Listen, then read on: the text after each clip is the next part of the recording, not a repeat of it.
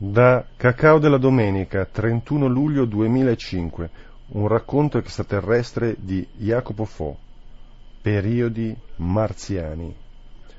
Ero piuttosto preoccupato per la mia sopravvivenza, più che altro a livello fisico. Cosa avrebbero fatto di me?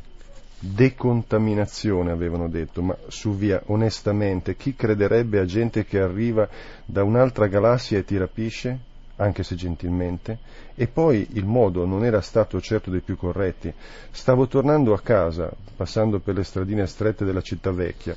Era già notte, ma i muri di pietra e il selciato ribollivano per il caldo torrido di quest'estate. I ben informati sostengono che sia la più calda da 186 anni. Comunque all'altezza di via della Viola sento un grido, mi giro a guardare e in un budello di strada vedo alcuni uomini che stanno cercando di immobilizzare una donna. Immaginatevi il sobbalzo emotivo dal quale sono stato scosso e non avevo neanche il cellulare per chiamare le forze dell'ordine.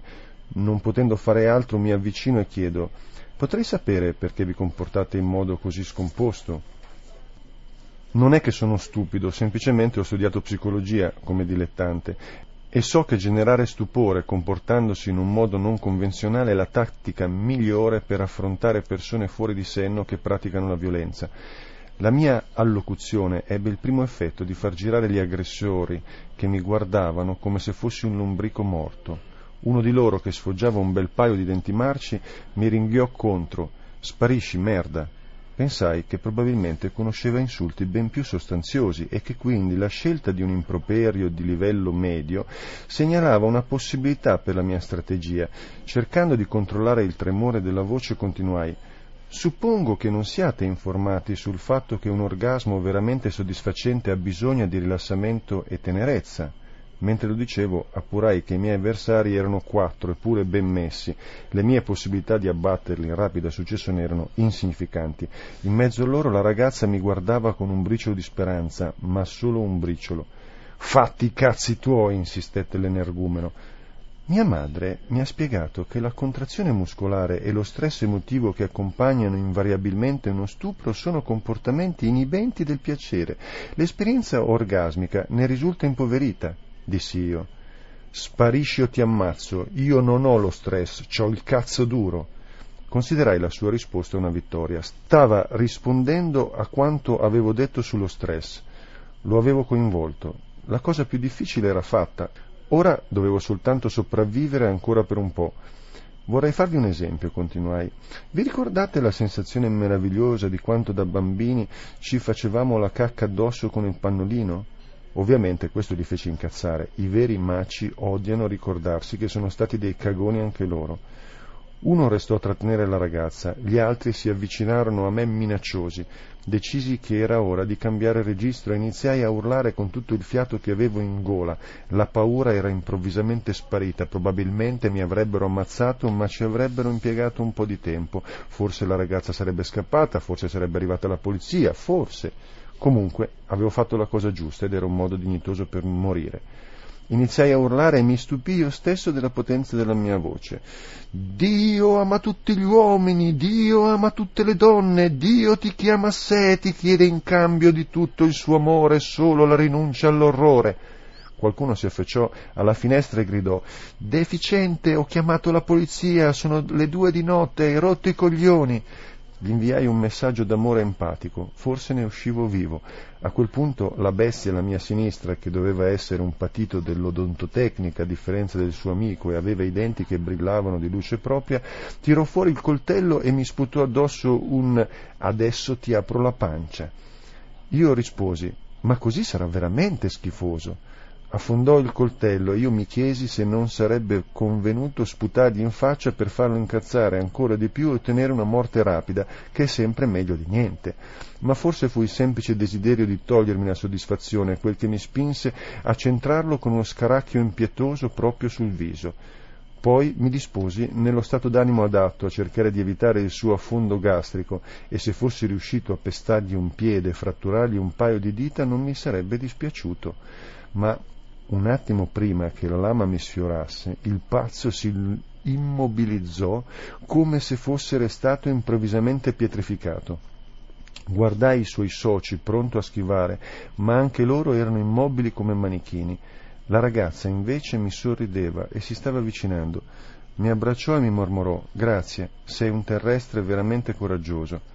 Ebbi la sensazione di essere finito in una trasmissione televisiva a base di scherzi idioti, ma la situazione era più complessa. La ragazza ci mise un po' a spiegarmela. Veniamo dalla galassia che noi chiamiamo dei fiori lucenti e stavamo cercando un umano capace di coraggio e razionalità e ti abbiamo trovato. Vorremmo studiarti e sintetizzare l'elemento del tuo DNA che ti rende così positivo, produrlo in quantità enormi e vaporizzarlo sul tuo pianeta. Così si otterrà di migliorare la tua razza, fermare le guerre, rendere questo pianeta un paradiso. Una parte di me era lusingata, l'altra parte si chiedeva quale truffa malefica stessero cercando di architettare ai miei danni. Provai a fare obiezione. E se non volessi essere studiato da esseri provenienti da un'altra galassia, cosa fai? Mi fai immobilizzare dai tuoi finti aggressori? Sono solo robot e comunque non ho bisogno della loro violenza. Noi siamo un popolo civile. Comunque ora devi fare una decontaminazione. Toccò la collana di perle che aveva al collo e tutto scomparve. È così che mi trovai in questa specie di cella in plastica indeformabile. Passai un paio d'ore in quella sgradevole situazione di costrizione, poi la porta si aprì scorrendo lateralmente. Apparve un giovane alieno vestito con una tutina aderente d'argento tipo ballerino. Teneva la mano su una spilla che gli pendeva sopra il petto.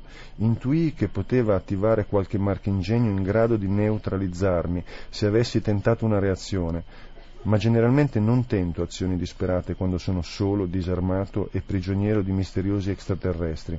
Il giovane ballerino mi guidò attraverso lunghi corridoi fino a una sala circolare dove mi aspettavano una decina di persone. Una donna anziana mi parlò con una voce gentile ma determinata. Ci complimentiamo per il tuo coraggio. Durante la decontaminazione abbiamo prelevato un tuo capello in questo momento stiamo processando la tua sequenza genetica. Entro domani mattina la nostra astronave inizierà a sorvolare il tuo pianeta e a spargere un aerosol in grado di migliorare l'indole dei tuoi simili. Fra poco ti ritroverai nella tua città, ma prima volevamo ringraziarti. E il vostro ringraziamento in cosa consisterebbe? chiesi io. La donna scambiò occhiate interrogative con gli altri individui e in particolare con la ragazza che mi aveva rapito. Poi l'anziana signora rispose Ti ringraziamo. In questo consiste il nostro ringraziamento. Esprimiamo la nostra ammirazione per la tua persona e ti diciamo grazie perché ci hai aiutati a salvare la tua specie dall'autodistruzione. Evidentemente avevano sottovalutato le qualità dell'intelligenza umana e anche la mia conoscenza intuitiva dei principi generali che regolano tutte le grandi organizzazioni sociali a prescindere dalla loro provenienza galattica. Così iniziai a inchiodarli con i loro stessi chiodi, una strategia antica già citata dal libro dei 36 stratagemmi. La usò il duca di Zeng secoli prima della nascita di Gesù ma evidentemente gli extraterrestri della galassia dei fiori lucenti non si erano occupati di studiare attentamente i saggi taoisti dell'antichità. Iniziai a spiegare il mio punto di vista con estrema calma. Parlavo lentamente perché sospettavo che i loro traduttori simultanei lavorassero meglio a basso regime. Signore, signori, voi siete una civiltà evoluta e potente, certo comprenderete che, per quanto sia stato bello da parte vostra salvare l'umanità, questo non vi esonera dal comportarvi civilmente nei miei confronti. Invece mi avete trattato come una cavia priva di valore, mi avete messo contro quattro robot violenti e avete provocato un grave shock emotivo alla mia mente. Inoltre mi avete sequestrato senza una mia autorizzazione, tenuto prigioniero in una cella e vi siete impossessati di un mio capello senza chiedere il mio consenso. Quindi posso concludere che ho subito un grave danno e posso anche intuire che voi siete una missione che è vincolata da precise regole e che avete ad esempio videoregistrato tutto quanto è successo. E certamente dovrete rendere conto a un'autorità di controllo che potrebbe notare che il vostro comportamento ha violato almeno una decina di regole fondamentali che dovevate rispettare durante i vostri contatti con gli abitanti del nostro pianeta. O volete farmi credere che siete una nazione di barbari che danno a una missione il potere di distribuire angherie indiscriminate alle razze che si trovano a livelli di sviluppo tecnologico inferiore? Tutto questo mi puzza di razzismo, sciovinismo, presunzione, abuso d'autorità e abuso di mezzi coercitivi. Alle mie parole seguirono facce scandalizzate e frasi mormorate tra i denti. Avevo fatto centro. Me ne stavo zitto in attesa che incassassero il colpo fino in fondo. Poi lanciai l'affondo. Vi chiedo quindi di poter esporre una protesta ufficiale alla vostra autorità di controllo. Io protesto per il trattamento al quale sono stato ingiustamente e illegalmente sottoposto da questa unità. L'anziana donna, che ormai ero certo comandasse la missione, era paonazza, ma riuscì a controllarsi e dopo alcuni secondi ritrovò la capacità di ragionare. Potreste spiegarmi quale tipo di ringraziamento considerereste congruo per ripagare la vostra sofferenza? Avevo vinto. Erano veramente un popolo evoluto, civile e pacifico, ma la loro superiorità culturale non li aveva salvati dal peccato della presunzione e io ero la cura. Non avevano mai immaginato che avrei potuto minacciare di citarli per danni, probabilmente non si erano mai neanche letti un legal thriller. Credo che sarei soddisfatto se versaste sul mio conto bancario un paio di miliardi di euro. Li accetto anche in dollari se preferite.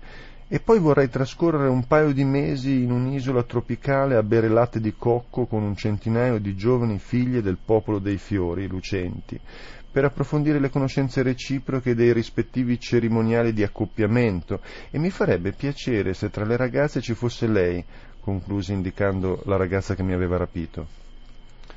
Provarono a contrattare, ma senza convinzione.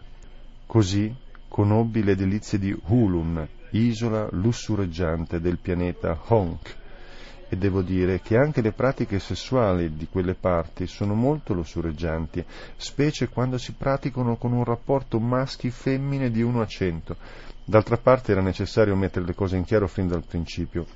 Se no, finisce che gli alieni, venuti a migliorare il nostro stile di vita, si montano la testa e decidono di trattarci come una colonia di selvaggi.